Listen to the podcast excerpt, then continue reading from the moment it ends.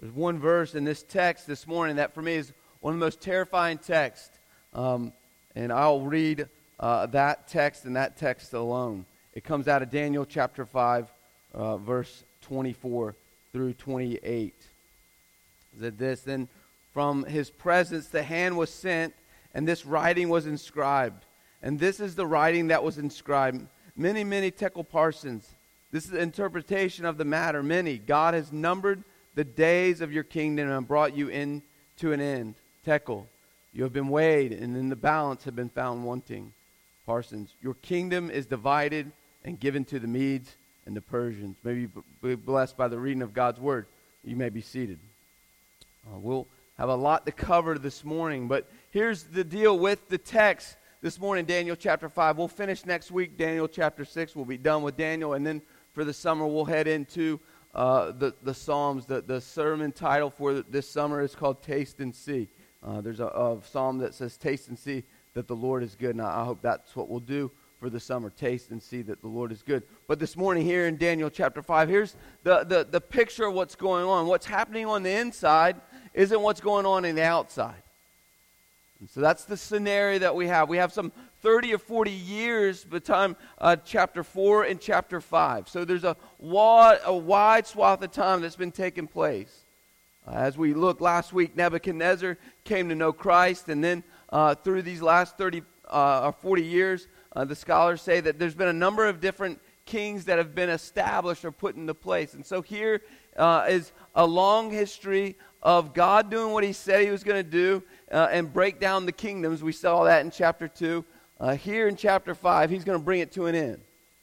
He's finally going to bring great Babylon to an end. So I'll, I'll get to the point. Uh, Babylon, as we know it, on this day uh, ends. The greatest, uh, at that time, the greatest empire that had ever been, in a moment of time, ends.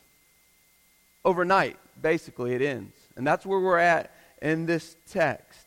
And so here is Belshazzar, as Jared said, he is uh, uh, most likely the grandson of King Nebuchadnezzar. And so he's sitting on the throne, uh, ruling all over uh, the, the, the, most powerful empire in the world.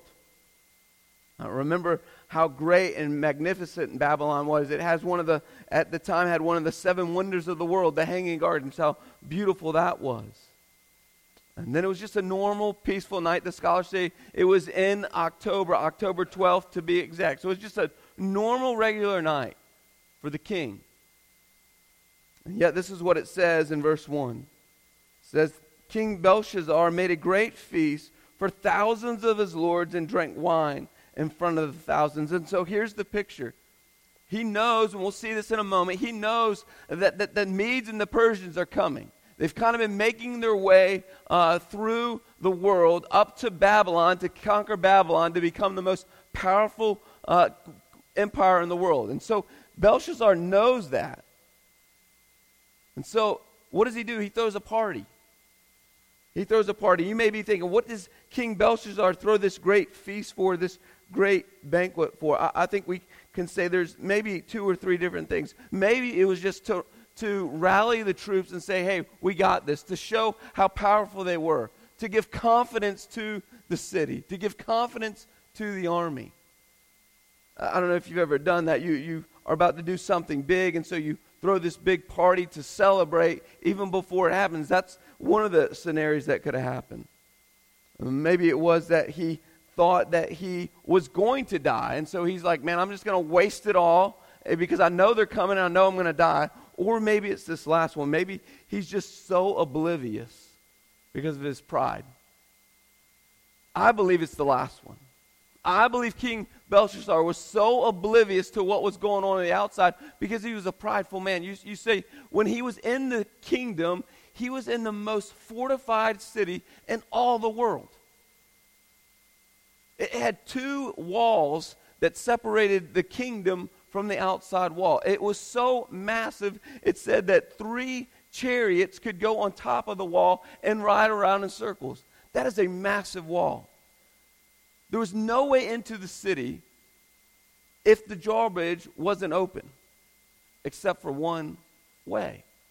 The great river, the great Euphrates River ran directly through the city to provide all that the city needed. So there was only one real way into the city, but in his ignorance and his defiance, he thought, there's no way, so we'll throw a party. We'll throw this big feast. And yet, little does he know, in just a few short hours, we see this in the last verse, he's killed by the Medes and the Persians. You see, what's happening on the outside in this moment, as this huge party's going on in the inside, is that the Medes and Persians are damming the water to the Euphrates so that they can then go into uh, where the riverbed is and crawl underneath the wall to do an, a sneak attack. And in his pride and arrogance, he thought, no way. That's impossible. That can't happen. And yet we'll see. It does happen. A surprise sneak attack. And one moment in time, that the whole empire of Babylon fell because of one prideful man. He wasn't getting ready for the attack. He was throwing this huge party. It says, what does it say in verse 1? There's a great feast for a thousand of his lords. And he drank wine in front of them. Not only was it the lords that were there, it says for the wives and the concubines. This is a massive party that's going on. Most scholars say that it was becoming, it was going to become a drunken orgy. So here's this king that wants to uh, satisfy his body sexually through wine to uh, take advantage of all these people, gets thrown overboard. Literally, is killed. And so we, there's a few things that we must look at this text. The first one is as believers, we must avoid profaning, profaning God's holy name. Right? So this is what it says. It says this in verse 1 King Belshazzar made a great feast for all the thousands and the lords, and they drank wine in front of the thousands. And then in Belshazzar's arrogance, his pride, says, When he had tasted the wine, he commanded the vessels of gold and silver that Nebuchadnezzar, his father, had taken out of the temple in Jerusalem. He brought in that the kings, the lords, the wives, the concubines might drink from them. And then they brought the golden vessels in that they had been taken out of the temple of the house of God in Jerusalem. The kings and the lords and the wives and the concubines drank from them, and they drank wine, and they praised the gods of the gold and silver and bronze and iron and wood and stone. And so, two things we must look at this morning. The first thing is the arrogance of Belshazzar. How arrogant he was to think, I'm going to throw a party, I'm going to have all this wine and all this sexual behavior going on, and then I'm going to take the things of God and bring them into this party. That's pretty arrogant. You see, we got to remember how important these items were. You and I can just read it. Oh, they were just a few golden cups. No, no. The things of God are important. Go back to 2 Samuel chapter 6. Remember the story that the, the, the, the covenant, the, the Ark of the Covenant had been stolen. And Daniel or David and his people go back and they capture the, the Ark of the Covenant. They're bringing back the holy things of God to the city of God. And you remember the, the story that they're bringing it back in, and, and David and his men didn't obey what God had told them to do. Hey, David, don't put it on a cart, but see those, those rings? You're going to put some poles in those rings, and you're going to carry it all the way back. But David, in his arrogance, said, No, we're going to put it on a cart, and we're going to just make it easy on us to bring the things of God back to the city of God. And then you remember what happened. They hit a pothole, I guess, or they were uh, riding with uh, Larry on his tractor, right? Uh, Mr. Charlie, remember that yesterday? That was a rough ride. I told you was making it into the sermon today. I made that promise yesterday. And so here's this cart with the things of God on it, and they're bringing the things of God into the city of God. They hit a pothole, and remember, one of the guys, what does he do? He sees the ark falling. What does he do? He tries to catch the ark, and in that very moment, the holiness of God killed the man. So here's what we're talking. We're not talking about some golden cups. We're talking about the very things of God, the vessels of God that God would have God's people use to worship him. And yet this arrogant king says, "Hey, I know we have all these cups and all these things, but there's something we're not using. Let's go get the things of God and desecrate the things of God. You know, and that could be for us like, oh, well, you know, we don't have God's golden cups, we don't have the, the goblets. No, we have something way better than that. It's what Paul says about each of us. We are now the temple of God. God's Holy Spirit dwells in us. And I would ask you this morning, church, are we so arrogant and ignorant in our own selves that we don't see that as believers, that the very presence of God dwells in us? Or do we take the thing of God that God has given us, our bodies, and, and we desecrate those things, our bodies? Here's what Paul says in 1 Corinthians 6 18 through 20 Flee from sexual immorality. Every other sin a person commits is outside the body, but sexual immorality, a person sins against his own body. For you do not know that your body is what? A temple of the Holy Spirit. And the Spirit is in you, whom you have from God. You are not your own, you were bought with a price. So glorify God with your bodies.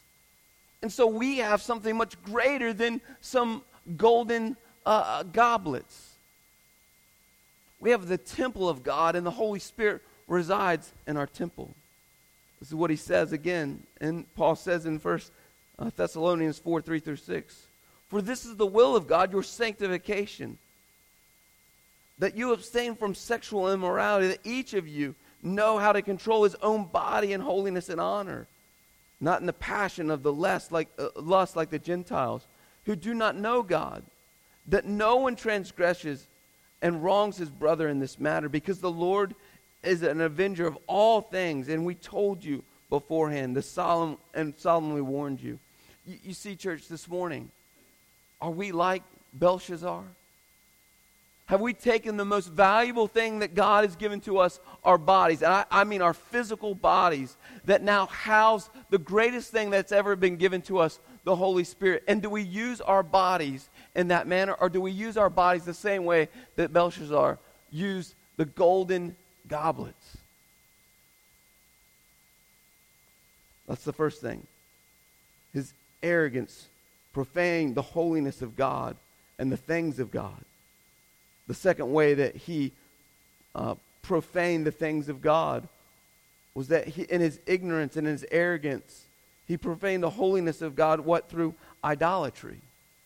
That's what it says in verse 4. And they drank wine out of these goblets. And what did they do as they were drinking? They praised the gods of gold and silver and bronze and iron and wood and stone. So they took the things of God and, and, and, desecrated those. And now, through that desecration, they are desecrating the worship of God. I wonder, church, for us, do we believe that to be true about ourselves? When we take the thing of God, the body of God, and we, we profane it before the, the Lord God, and that, therefore we are worshiping whatever we're doing with our bodies. If we're not worshiping God, we're worshiping something or someone, and therefore, if we're doing that, we're in direct disobedience and we're in idolatry. Here's what God says about idolatry God will take no second seat to anything or anyone. Psalm 40:10 says this. I've not hidden your deliverance within my heart. I've spoken of your faithfulness and your salvation. I do not conceal your steadfast love or your faithfulness to the congregation. This is what David's saying. I, am going to worship you. I'm going to give all you the praise. This is what he says in Psalm 96, verse 4 and 5. For great is the Lord and greatly to be praised. He is to be feared above all gods. God will not give his worship to another. We're going to see that here in a moment. All the gods of the people are worthless idols, but the Lord made the heavens. Isaiah 42 8 says this I am the Lord, that is my name. My glory I give to no other, nor my praise to carved idols. Isaiah 48 11 says this For my own sake, for my own sake I do it. He's talking about the worship of himself. For how should my name be profaned? My glory I will not give to another. You see, when we take the thing of God, our bodies, and we begin to use them in inappropriate ways, we're worshiping something, and God is saying to us through this passage that I don't take second fiddle to anyone. I take no second seat to anyone. I'm the God of gods, I'm the Lord of lords. You will know that. He's true in his word where he says, at one point in time, every knee will bow before the holiness of God. And so, my question to you and to me this morning is simply this What's going to wake us up to that? How's God going to grab your attention this morning? Because He's going to grab our attention. He makes that plain in the Scripture. He will give Himself no second seat to anyone, nor are we able to do that. And there will be a point in your time, in my time, that God's going to say, enough is enough. We talked about that last week. He's either going to bring us and allow us to humble ourselves before Him, or He's going to bring us to a place of humiliation because there, is, there are no other gods before Him. And we see that happen in this text. God gives an answer to that. God wakes up Belshazzar. The saddest part is he's not really ever woken up. That's the saddest part of this story. It says immediately Immediately after these people, the thousands and thousands in, in, this palace are worshiping other gods, God said, Enough is enough is enough. And it says, immediately when they began to worship other gods, he steps in. It says this immediately the fingers of a human hand appeared and wrote on the plaster of the wall of the king's palace at opposite of the lampstand. And the king saw the hand as it wrote. And then the king's color changed, and his thoughts alarmed him. His limbs give, gave way, his knees knocked together. Verse 7 The king called loudly to bring in the enchanters, the Chaldeans, the astrologers. And the king declared to the wise men Whoever reads the writing and shows me the interpretation will be clothed in purple and given a chain of gold around his neck. And he shall be the third ruler of the kingdom.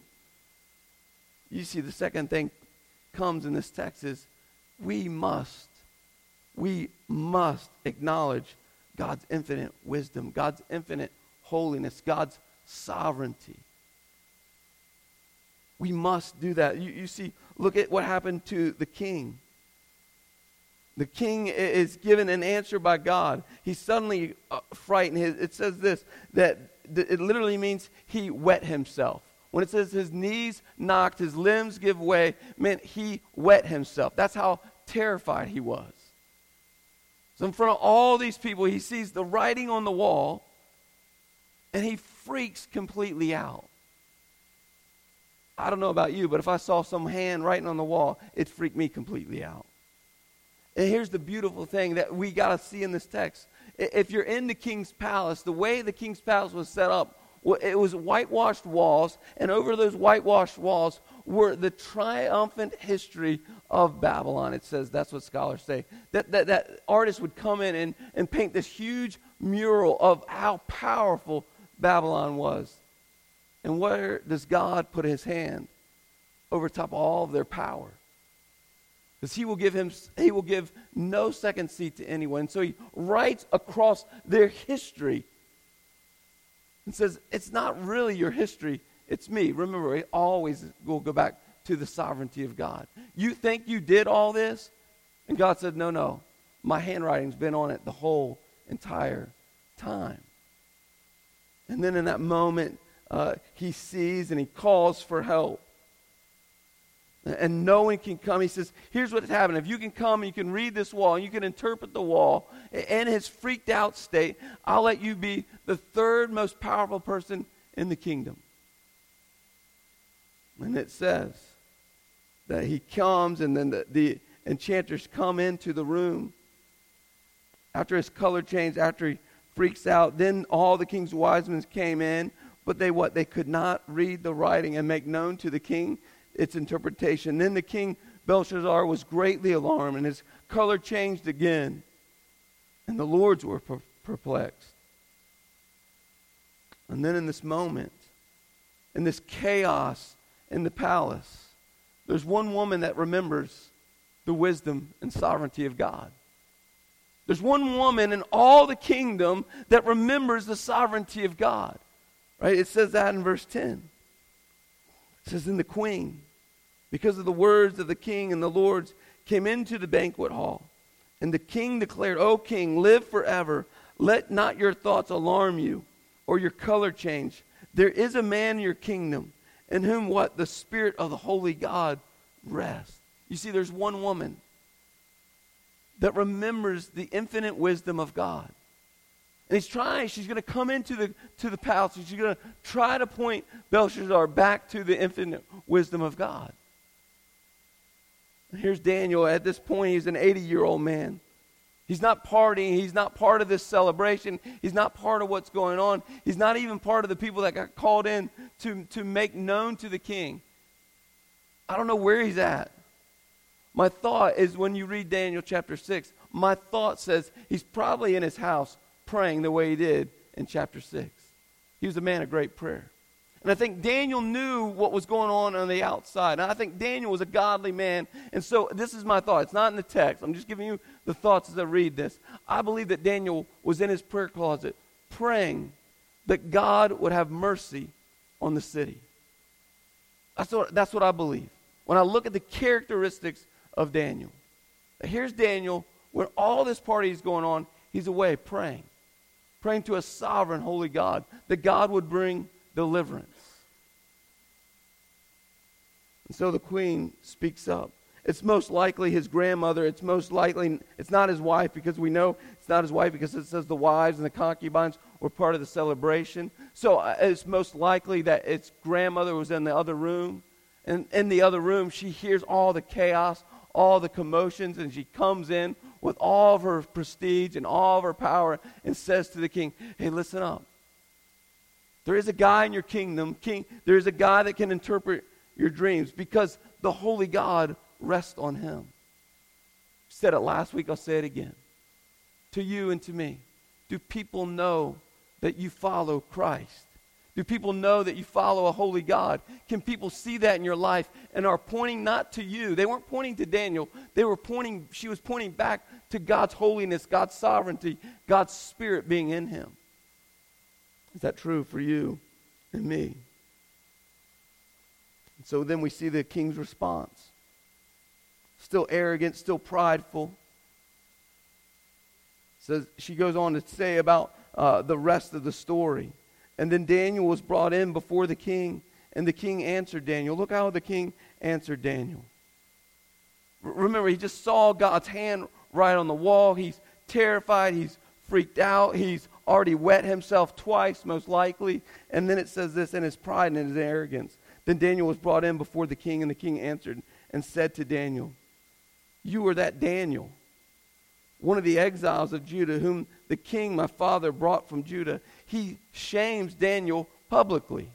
That's a very racist statement in, that text. He doesn't point to Daniel, hey, Daniel, you're the man that, that came before my granddad and, and put out God's holiness in front of him. And because of your great word, my grandfather repented. No, he said, Aren't you that guy that my granddad brought in as a slave? Who are you? He shames him. We still see a very ignorant, prideful man. And they said, I heard that you had the spirits of the gods in you, and the light of understanding and excellent wisdom are found in you. He's saying he heard it. He would have seen it. This is the grandson of the king. He would have been a part of the process. He would have seen that happen. He would have seen that go on. And he says, I just kind of heard about it. You see how prideful and arrogant Belshazzar still is? And he says to Daniel, Hey, if you do all these things, I'll give you all this clothes in verse 16. He said, I'll, I'll give you a purple coat, I'll give you a, a golden, a, a, golden necklace, and I'll make you the third highest in all the land. The, the purple uh, robe is that of, of royalty. It has great significance. The gold chain is that of royalty. And he says, I'll make you third, the most, third most powerful man in all the world. And this man has the same response that Jesus had in his temptation. Right? Look, look what he says. Look what Daniel says in verse 17. Then answered, Daniel answered and said before the king, Let your gifts be for yourselves and give your rewards to another. He says, I don't need your stuff. You, can't bribe me. You, you can't convince me. You can't win my favor. You, like, all your stuff isn't going to change what I'm going to tell you. Remember, Daniel's before the king.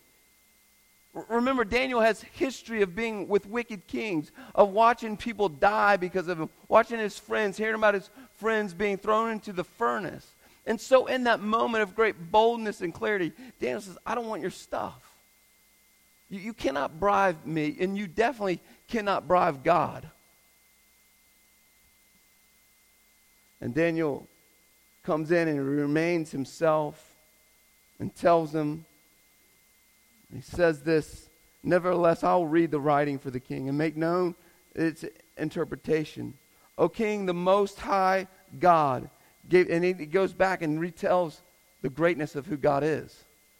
Like, hey, let me remind you of who I am and let me remind you where I come from and who I come from. I'm that guy that's been sent by the holy God of the universe, and this is what happened to your granddad through the God of gods, the Lord of lords. T- giving a testimony of the power and sovereignty of God. And then it says, but when his heart was lifted, he's talking about Nebuchadnezzar. His heart was lifted and the spirit was, uh, was hardened so that he was dealt proudly. He was brought down from his kingly throne, and his glory was taken from him. And then he was driven out from the children of mankind, and his mind was made that of a beast, and his dwelling was of wild donkeys. He fed of grass like the ox, and his body was wet with the dew of heaven. Until what? Until he knew most high, the most high God rules the kingdom of mankind and sets over it whom he will. Until he, you see the sovereignty of God and believe in the sovereignty of God, King Nebuchadnezzar would have never come to repentance. And he goes on and it says this And you, or but you, his son, have not humbled your heart the way he humbled his heart. Though you knew all this, but you have lifted yourself up against the Lord of heaven. And the vessels of the house that have been brought in before you, you and your lords and your wives and your concubines have drank out of them. And you have praised the gods of silver, gold, bronze, iron, wood, and stone, which you do not see or hear or know, but the God in whose hand is in your breath and whose are all your ways, you have not honored. He's saying, hey, Belshazzar, whether you like it or not, God has you in his hand. He holds your very breath. He is sovereign in control of all that is going on. And you have not humbled yourself to say to, just like your granddad did, that there is a God that's much bigger than me. You have not humbled yourself. And because you have not humbled yourself and given him honor, this is what it means the writing on the wall. And then from this, his presence, the hand was sent, and the writing was inscribed. It says, This is the writing that is inscribed. Mene, mene tekel parsin. These, this is a, a, a, a series of value. These three things have value in them from least to most, from least to greatest, is, is how the writer's saying it. So he's saying, hey, these things, it's going to get worse for you. It starts off this, but it gets worse. The word mene simply means this it's a verb that means numbered. Tekel means to be weighed, and parsin means to be divided. And that's what he does. He says, God has numbered your days and your reign. God is in control. Your days are numbered, Belshazzar. That's the first thing God wants you to know. That your reign is about to come to an end. And in that, he's saying, hey, humble yourself because you are no longer going to be the greatest. And then he says to them, this is the most terrifying verse for me, the, the line in all of Scripture that I pray is never said about any of us in the room. Tekel, it means to be weighed. He's saying, God says, He's put you on the scales and you've weighed and you've come up short. Like, here's the holiness of God, Belshazzar. And God put you on his scale of holiness. And when he placed you with his holiness, you came up lacking. That is terrifying to me. He's saying you don't have enough. You can't cover it enough, Belshazzar. You've come up lacking. The way the scales have been tipped the other way. And then lastly, he says this Your kingdom is divided. Your kingdom will go to the Medes and to the Persians. And then it says this after he said this to him, then Belshazzar gave the command to Daniel and was clothed with uh, clothed him with purple, a chain of gold, and put it around his neck. And the proclamation was made about him that he should be the third ruler in all the kingdom. And this is how the verse ends. This is how the chapter ends. And I hope it doesn't end this way for us. Verse 30 and 31. That very night, Belshazzar, the Chaldean king, was killed, and Darius the Mede received the kingdom, and he was about 62 years of age. I mean, that's how it ends. The promise of God came to fruition that very night. He said to him, Hey, these three things have happened to you. Your days are numbered, you've been found wanting, and your kingdom's going to be divided. And those three things are true about us today, church. If, it, if it's without Christ, all of our days with Christ are numbered. All of us are going to face death.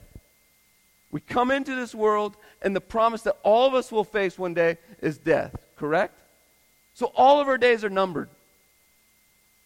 He says this, the, the, the, the third one our kingdom will be divided. God's going to give away all your stuff. But my hope is for us, the second one does not have to be true. The second one is true for every human being on the planet. When we're born and when we live this life without Christ, we're going to be put on a scale.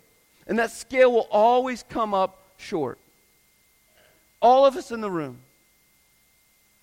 Without Christ, you're going to be put on the scale. And for all of us in the room, it's going to say on your final day, when your days are numbered and you die, you're going to go before the holiness of God. He's going to put you on the scale. He's going to look at the scale and he's going to say, hey, you didn't have what it took.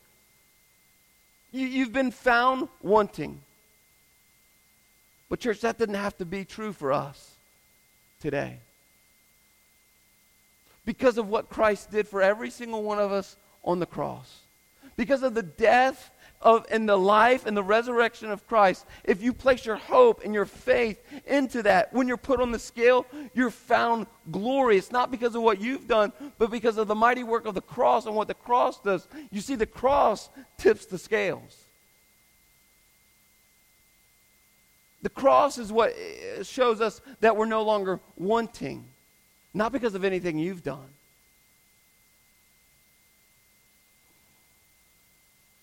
You see, there's two proud kings almost that live back to back. We, have looked in depth at King Nebuchadnezzar. He was a proud, arrogant man, was he not? You remember last uh, week, we looked at what he said right before he became this crazy lunatic of an animal. He said, Look at all that I've done. That's what Belshazzar was doing in the palace that day. Look at all this that I've done. And remember in that moment that God comes in, He gives an opportunity for both men to humble themselves or to, to be humiliated. And through humiliation, King Nebuchadnezzar comes to know God. I believe that you and I will see Nebuchadnezzar in heaven because of chapter 5. But here's that very same opportunity for Belshazzar to humble himself. He'd already been humiliated. I mean, I don't know how much worse it can get than being in front of a few thousand people and you wet yourself. I don't know how much uh, more disgraceful that can be. And yet, in his pride and his arrogance, he doesn't humble himself. And that very night, God stuck to his word and said, Your days are numbered, you've been found wanting, and your kingdom will be divided. You see, unlike King Nebuchadnezzar, he didn't have seven years to repent. You see, Nebuchadnezzar had seven years to humble himself under the mighty hand of God, not Belshazzar. Most likely he had hours or minutes to humble himself. And, and, my great fear is we don't see ourselves like Belshazzar, we see ourselves like Nebuchadnezzar. Oh, I got time. I got time. I got time to live how I want, then at the last moment I can repent, and, and then I won't be failed, found wanting. I got all this time. But there's only one person that knows the numbers of your days. It's not you, and it's not me, it's not the church. It's God Himself. Because God is sovereign and in control of all things, even how long you live. And, church, you may not have this afternoon to repent. You may not have this evening to repent. You may have this very moment today before you leave the church. Because I know this to be true. God has numbered your days. God has numbered my days. And my great hope for us is that we don't look at ourselves like Nebuchadnezzar and have all this time, that we look at ourselves like Belshazzar and say, man, it's time today to get it right. It's time in this moment to get it right before God. If you don't know Christ tonight, uh, today, today is the day. There's no finer day, there's no finer moment to place your hope and faith and trust in Jesus Christ. Do not wait. Do not think, oh, I can live how I want to live and do what I want to do. And, and, then when it comes time, I'll give my life to Christ and then I'll live different. You don't know how long you have to live. And then, church, the believer in this room. Yes, no one can snatch us out of the Father's hands when we've placed our hope and faith in Him. But God's called us to live a certain way. And that certain way can only happen day in and day out through one word and one word only. It's called repentance. Do not wait to repent. Do not wait to repent. Here's what Jesus says in Matthew chapter 16. For what will it profit a man if he gains the whole world and forfeits his soul? Or what shall a man give in return from his soul? You see, church, the people of God, my prayer is for all of us that it would be, this would not be said about any of us. You've been weighed in the balance, and you have been found wanting. Place your hope and faith and trust in Jesus Christ today so that the cross tips the scales for you. Let us pray. God, you have numbered our days. And your word is true. Apart from you, every one of us, God, will be put on a scale. Every one of us, no matter how good we've lived this life. And the scale will say, We've been found wanting. There's nothing, God, that we can do on our own to tip the scales. But you, God, through your Son Jesus, and the power of the cross, has, skipped, has tipped the scales for every single one of us.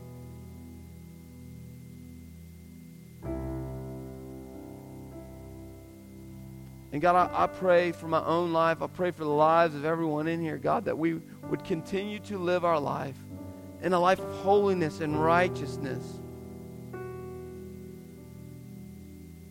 And we really would live our lives as lives of worship before holy God. Out of a response, God, not out of duty, not out of obligation that we should worship you or we need to worship you, but we respond in worship because of all that you did for us. No greater thing has ever been done for any of us than the spotless, perfect Lamb, your Son, died on a cross, absorbed your wrath so that I would not to, uh, to take on your wrath. And because of that, God, I can live a full life, a life of freedom, a life of wholeness.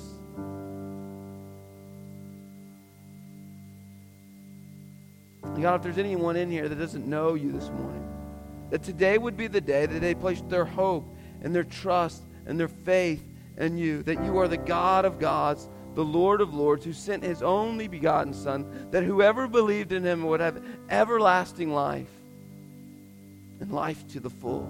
And God, I pray for the believer in here. That just like Jared sang, and we sang with him, that we would come to you. All who are weary and all who are heavy laden, we'd find rest our souls.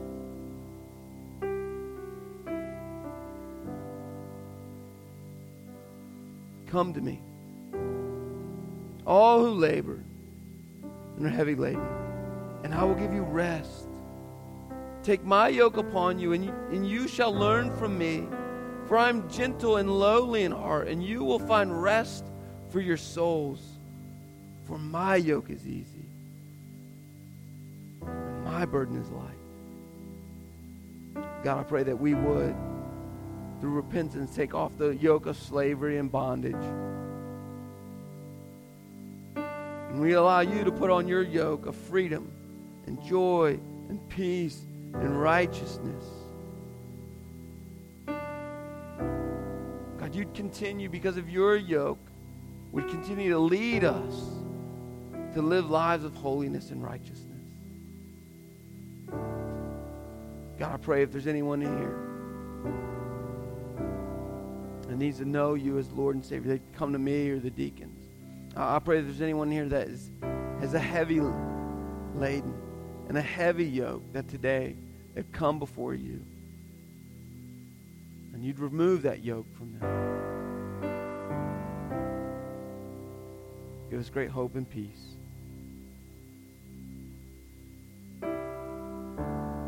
Great God. You are a good God. You are a kind God. May we bask in that today. Pray this in the mighty name of Christ Jesus. If you're here this morning, you need someone to pray with you or for you or over you. I'll be up front. The deacons will be throughout the room. If you don't know Christ this morning, want to hear uh, about this Jesus that came to set you free, please see me or one of the deacons. We'd love to share with you the greatest story that's ever uh, been accomplished for you and me.